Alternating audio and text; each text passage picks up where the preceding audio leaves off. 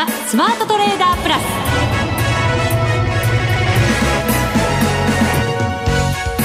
全国のリスナーの皆さんこんにちは。内田まさです。この時間はザ・スマートトレーダープラスをお送りしていきます。この方をご紹介しましょう。国際テクニカルアナリスト福永博之さんです。こんにちは。よろしくお願いします。よろしくお願いします、はい、さて日経平均株価今日は156円安で終わりました。はい、はい、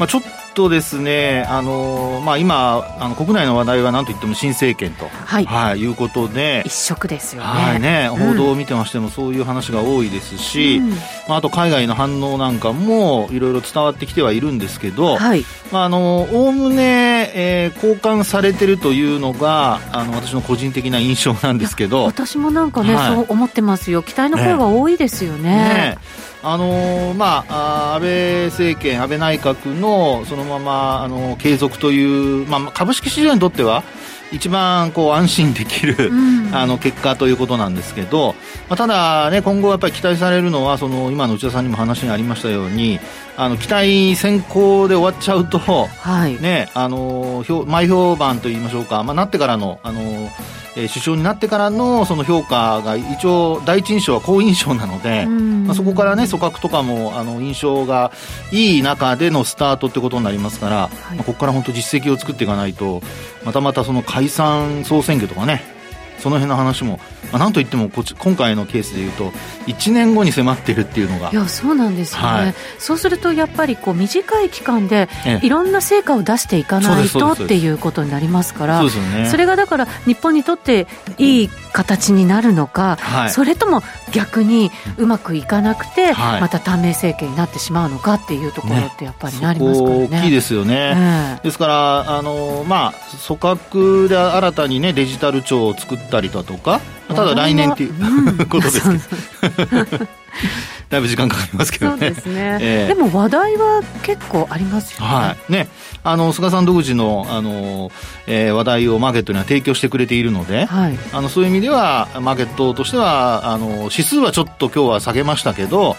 まあ全体としてはですね、それほど悪くない出だしではないかなというのが、まあ、マーケットあるいは取引している人の印象ではないかなと思うんですけど。そうですね、はい、そこまでねなんかこう交換した買いみたいなものが入ってたようにも見えましたしね、うん、そうですよね、えー、ただっていうところでですね株価のそのテクニカル的なあの動きはあのちょっと悪くなってきてるんですよね。そうなんですね、はい、なのでですねちょっと今日はそのあたりを、詳しくお話をしたいなとわかりました、はい、この後のコーナーでじっくり伺っていきたいと思います、はい、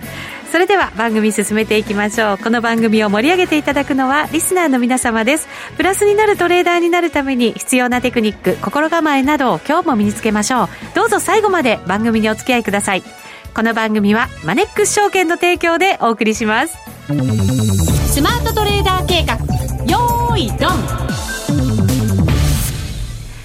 さあ、それではまずは足元の株式相場から振り返っていきたいと思います。改めて日経平均は、今日は大引け156円16銭安の23,319円37銭で終わっています。えー、日経平均が0.7%の下げ、それに対してトピックスが0.36%の下げということですね。はい。はいあのー、まあ、何がその先ほどお話したようにですね、はい、ちょっと、あの、テクニカル的に、あの、形が悪くなってきているかっていうところなんですけど。気になりますよね。はい。まあ、そこでちょっと注目するというかしたいのが、まあ、これまでもあの、例えばですけど、あの、外国株でですね、ニューヨークダウだとか、はい、ナスダック総合指数が、あの、パラボリックで引転したとかですね、まあ、そんなお話を、こう、ちょろ、ちょこちょこしてたんですけど。先週パラボリックの話しましたもんね。ええで、今週はそのパラボリックの引転から、あの、ボリンジャーバンドをちょっと見ているんですけどね。はい。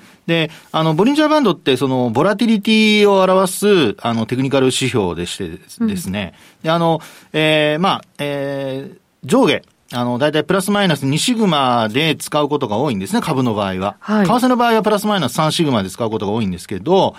あの、プラスマイナス2シグマで見たときにですね、えー、今週一番やっぱり皆さん期待したのは、うん、おそらく9月の14日14日、はい。月曜日になると思うんですけど。今週の。はい、今週月曜日ですね。ここであの、9月の、えー、3日の戻り高値を、まあ、終値ベースを抜いて終えたと。うん、そうですよね。はい。で、これあの、トピックスもこの時に抜いたんですよね。これ抜いてれば、はい。まだほら、上昇トレンド続いてるよっていうことになるわけですよね。基本的にはね。あの、トピックスがちょうど、その、まあ、引転したっていう話をしてですね。パラボリックパラボリックはい。で、えー、今日ですね、今日と言いましょうか、その9月の14日の日に今度要点したんですよね。いいじゃないですか。はい。で、あの、そうした中で、要はそこから、あの、今お話ししようとしている、その、ボリンジャーバンドとかの、ボラティリティを示すテクニカル指標がですよ。その、えー、その状態というのは、あの、9月の14日の状態では、あの、内側に向いてまして、えっと、縮こまっていくから、はい、えっと、ボラティリティが小さくなる可能性があるよっていうことですかね。ねまあ、ちょっと古い例えで恐縮ですが、巾着袋のあの、首を紐をピッとしめ 巾着袋、はい。あの、おでんが好きな人はおでんでもいいんですけど。餅巾着？そうそうそう、餅巾着ね、中ね、餅巾着。美味しいですよね。で、こう、キュッと締まってるところですよね。うんうん、で、そこで、あの、プラス2シグマを、あそうですね、プラス2シグマ上回ったんですよね。はい。ところが、が、うん、あの、通常トレンドが発生するときっていうのは、そのプラス2シグマが上向きに変わるんですよ。うんうん、で、上向きに変わったところで、あの、言ってみればそのボラティリティが拡大しますよと。はい。ですから、えー、ボリンジャーバンドのプラスマイナス2シグマの、あのー、範囲に収まる確率というのはだいたい95%なので、はい、これ上向いてくると、それだけ株価の動きもですね、上に、あの、動く可能性が出てきますよと。バンドウォークってね。そうです、そうです。言いますけどね。はい、バンドウォークね。餅巾着の中から お餅飛び出ちゃったみたいな感じですか？それはもう破壊じゃないですか。そうですか。まあ、あの、そんな、ちょっと、あの、死に滅裂っていうのは、私の餅巾着とか、巾着の例えが良くなかったですけど、はい。広げた私がまたおかしかったですね。でですね、はい、あの、バンドがそうやって広くなってくれれば、うん、あの、今の内田さんの話のようにですね、バンドウォークということで、はい、そのまま、あの、高値更新が継続するなんていうことが、過去何度も起こってるんですよね。そうですよね。はい、一番いい形ですもんね。そうです、そうです。はい、でところがですね、今回は、その、14日の日が高値で、うん、翌営業日、結果的に反落してるんですね、小幅ですけど。そうですね。はい、陰線で終わってますしね。ええー、そして、昨日また反発したんですが、今日また反落と。で、これ見てみると、ボリンジャーバンドは、実はこの、広がるか広がらないかで言えば、緩やかに広がってきてはいるものの、はい、プラス2シグマ上、ちょっと維持できなくなっていてですね、下向きにちょっと動き始めてると。そうなんです。ね。これでも、はい、このところ、ポンと高値取るけど、そこからなかなか高値抜けなくて、ちょっと調整して、またポンって取るけど、はい、また調整してっていうのが、続いてますもんね。そうなんですよね。で、あの、こういう時にちょっと注意したいのが、あの、先ほどもお話したように、このボリンジャーバンドのプラス2シグマ、下向いてるところを上回って、で、あの、広がらなかったと。はい。で、そこからですね、えー、押し返されてきた場合、あのー、今お話したように、こう、バンドそのものは緩やかに上向きなんですけど、うん、ここで、あの、一番注意しないといけないのは、まあ、言ってみれば上に上がらないので、売ってみたら、下方向へ、えー、株価が、まあ、動いちゃったと。はい。で、動いたことによってですね、例えばですけど、その、まあ、ボリンジャーバンドでいうところの25日線を下回るとか、うん、そういうふうになってくると、バンドが今度逆に広がっている中で、株価は25日線を下回るってことになると、下向きに今度広がっちゃう。上に行きそうだったのに、えー、行けずにそのまま今度逆に下方向へあの加速しちゃうっていうような、そういう動きというのが、このボリンジャーバンドの今のような状況からすると、過去起こったことで言えば予測される状況なんですよね。これでも、はい、そんなに大きく下落しないんであれば、はい、どうなんですか？そこまで下のやつもぐんと広がっちゃうなんていうことっていうのは、はい、あんまりないんじゃないんですか？そうです、そうです。そうですよね。あのー、今の内田さんの指摘のようにですね、あの、途中で止まる要するに下の方に離れていくっていう状況ではなくて、途中で止まるような状況になってくれれば、まあこれはまああくまで持ち合いが、まあ今広がったまたボリンジャーバンドがまた内側にあの狭くなる、狭まるっていうですね、まあそういうのの繰り返しで、えー、持ち合いが続くと。ただその持ち合いが続いている間も、どっちかに離れる可能性はずっと継続しているので、はい、あの、目先は持ち合いになるんだけど、その後また狭くなっている状況から広がる状況が、あの、どこかで現れる。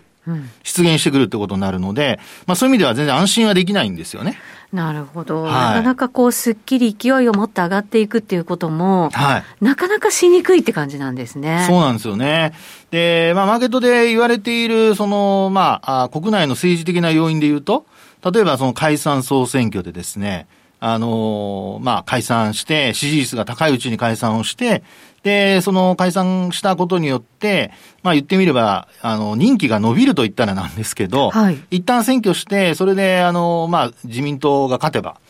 あの、基本的には、あの、菅さんが総裁また再選されて、今回あの99代、総理大臣でしょ、うん、そうです。そうすると次100代。100代。ね。すごいなんか節目の。いや、なんかいいですよね。ね、いいですよね。令和おじさんになられて、また100代になられたったら、なんかいろんな意味でね。そうですよ。はい。ね、記念にね、残りますよね。ね記念にって言ったら。別にあの、記念を作ろうとしてるわけそうですよね。たまたまそこに当たったわけです。まあまあね。ねでもまあ、あの、それで、あの、まあ、長い間、まあ、例えばあと、解散して勝って4年やるとなれば、はい、いわゆるその安倍政権がこれまで作ってきた安定政権をですね、えー、引き継ぐで、なおかつまた安定ってことになるとですよ。はい、まあ、あの、外国人投資家からすると、まあ、政治の安定を望む、あの、投資家からすれば、もうあの一応絶好のね、買いというような、まあそういう過去の経験則もあるわけですけど、そうですね。まあ今回、あのそうした、ええー、まあ選挙に関しては、解散総選挙に関しては一応否定されていると。いうことなんですよね。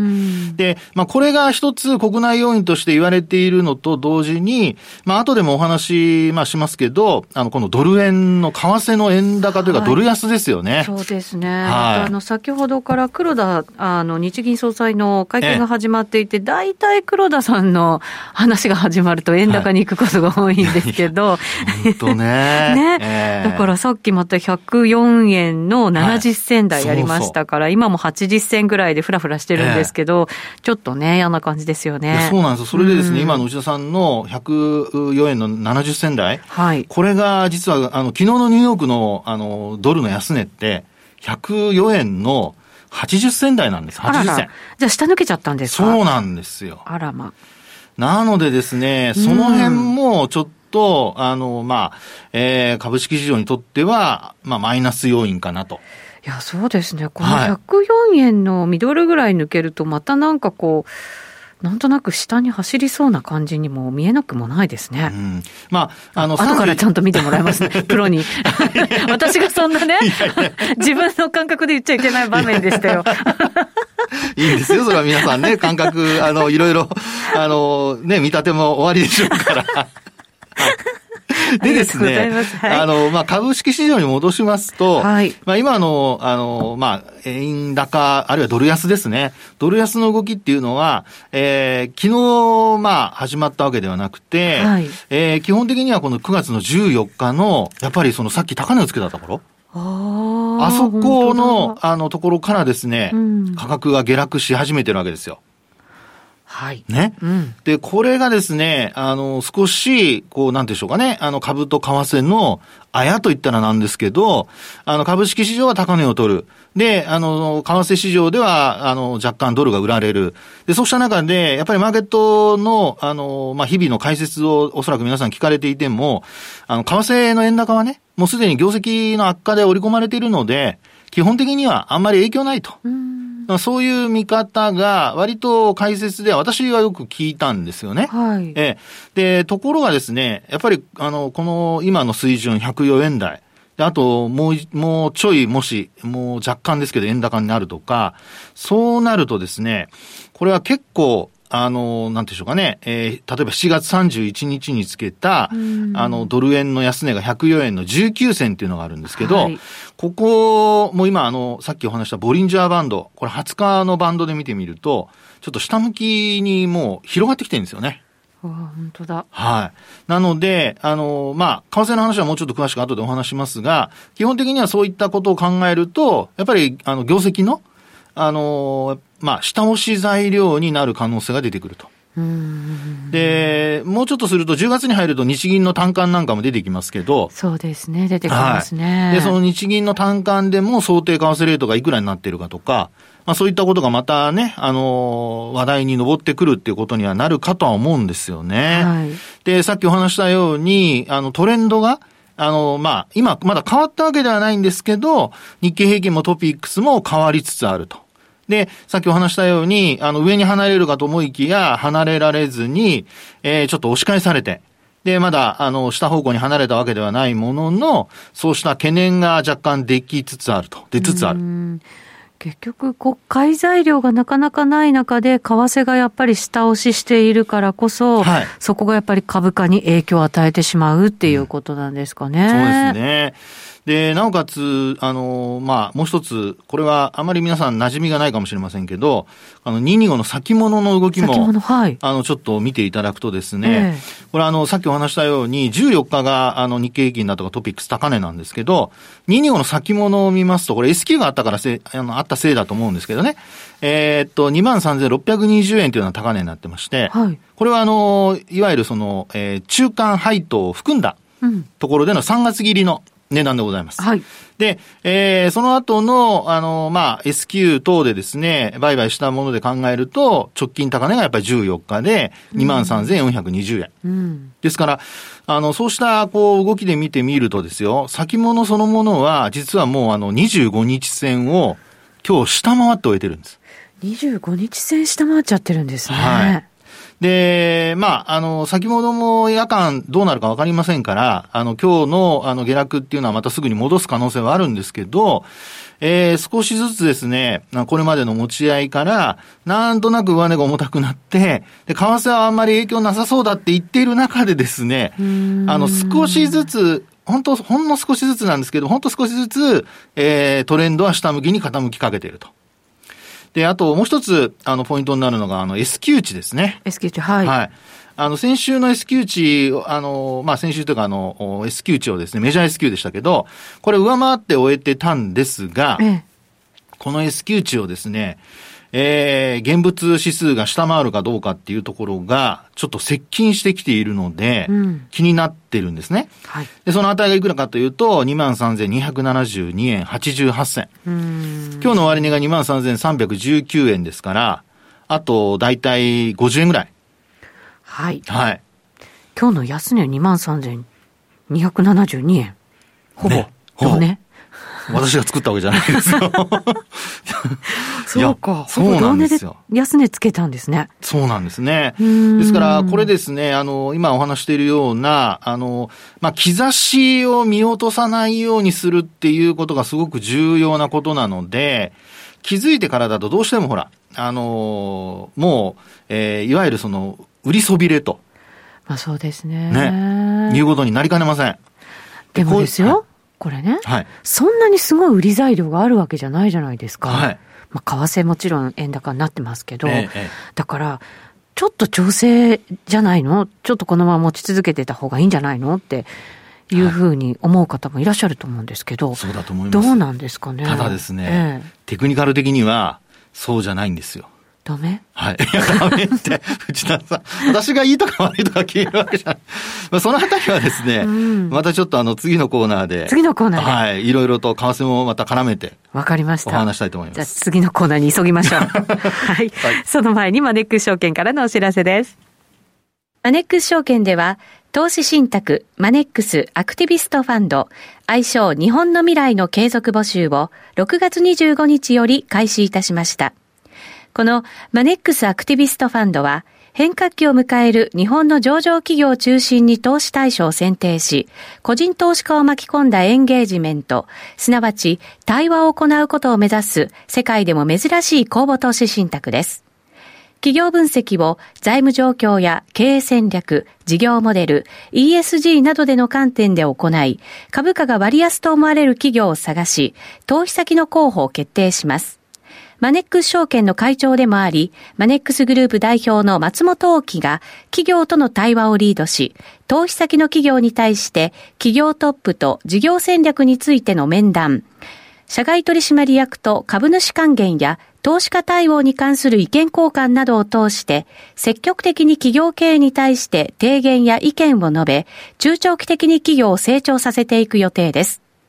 また、日本の個人投資家の長期的な運用成果の実現への貢献を最優先とし、長期的、継続的に投資家と企業の双方の利益となるような対話を行ってまいります。アクティビストファンドならマネックス証券。購入時申し込み手数料は無料。この投資信託は100円から投資が可能です。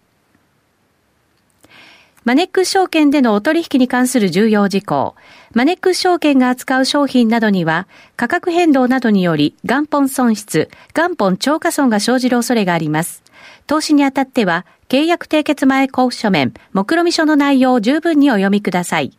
マネックス証券株式会社、金融商品取引業者、関東財務局長、金賞第165号。ザ・スマートトレーダープラス。今週のハイライト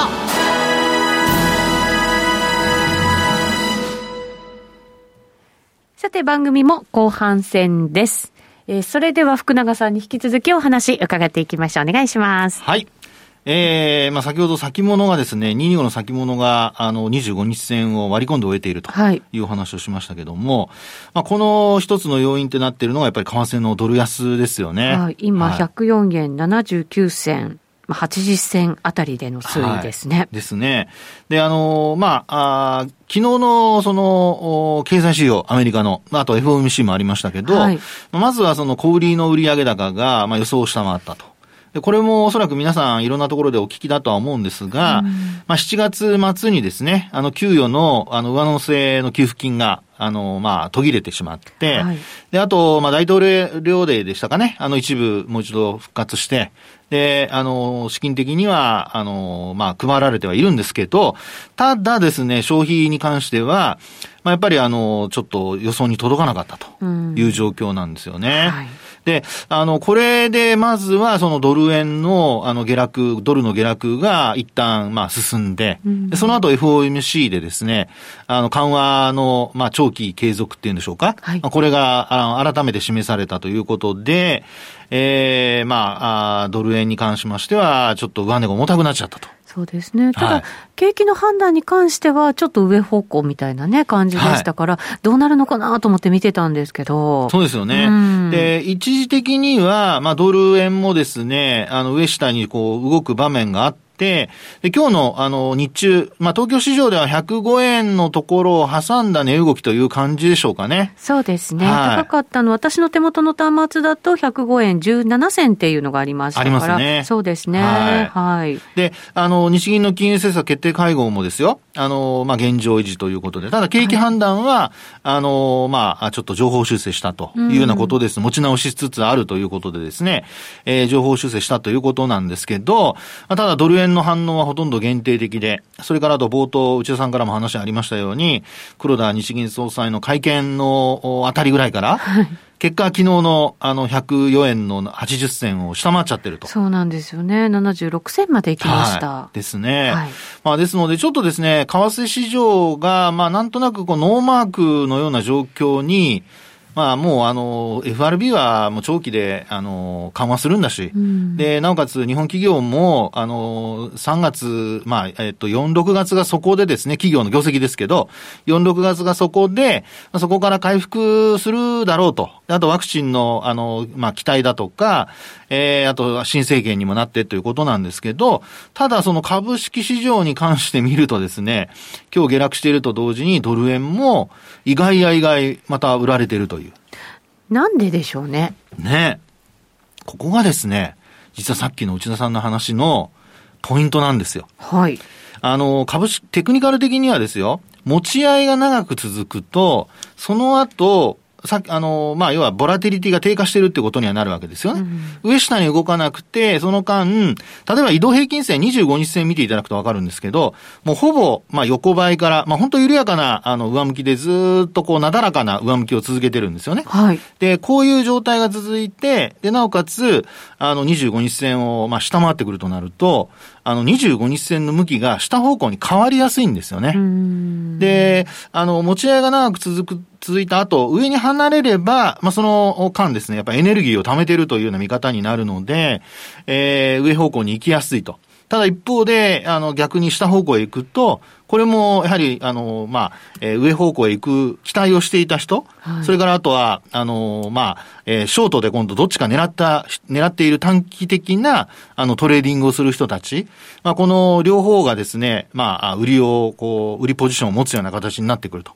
なので、まあ、先ほど話したような S q 値を、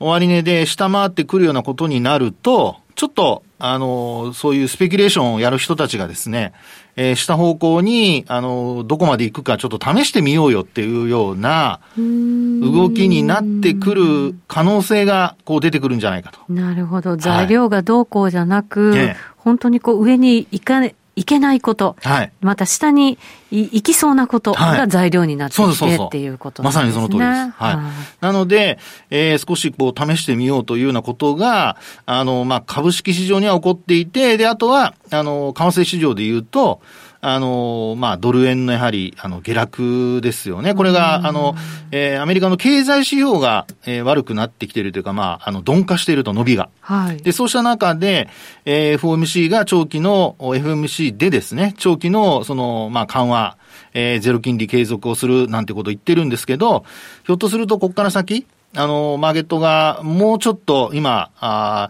FRB が否定している、その、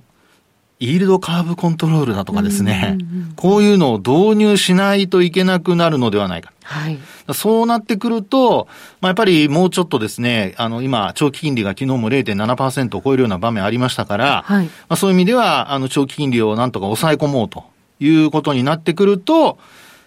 またまたドルがちょっと売られちゃうかもっていう。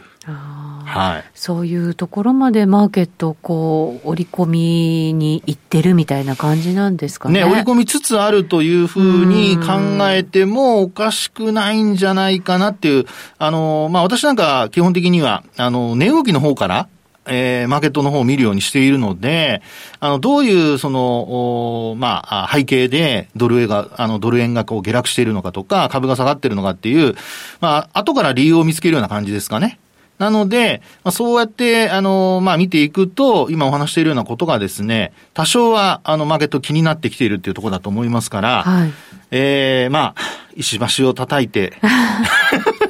あの、あれですよ、あの、私が石橋を叩いてって言うとね、弱気だっていう人がいるんですけど、はい、違いますから。慎重なんですよ。慎重と弱気は違いますから、ね、違うんですね。いや、違いますよ。全然言葉違いますからね。まあそうですね、はい。慎重だというふうに考えてください。はい。はい。もうすぐ弱気って言うんですよ、みんな。強いか弱いかしかないのはダメですよね。でも今も 一段とじゃあ慎重にすべき時、だと思うんですけどね。あるということなんですかね。えー、うん内田さんもなんか納得いかない。でも、不思議なもので相場って、はい、もちろん行き過ぎる時もありますけど、えー、チャートもなんかこう、本当に人の心理というかね、動き、えー、チャートってね、はい、なんかそういうの表すじゃないですか。そうですよ。ねだから、はいあの、ちゃんと見ていかなきゃいけないんだなってね、いつもね、思わせますけどね。その通りです。あの、振り向いたら誰もいなかったってことにならないように。そうですね。はい。うん。後から、ああ、チャートこんなになってたんだ。そうそうそうこの時になんかしとけばっていうね。その通りです。そういう兆しが今出てるってことですね、私今10センチぐらい下にうなずきましたが。深く。首落ちちゃうんじゃないかと思ってびっくりしましたけどね。大丈夫です。さあ、そろそろお別れの時間です。今日ここまでのお相手は、福永博之と内田まさでお送りしました。それでは皆さん、また来週この番組はマネックス証券の提供でお送りしました。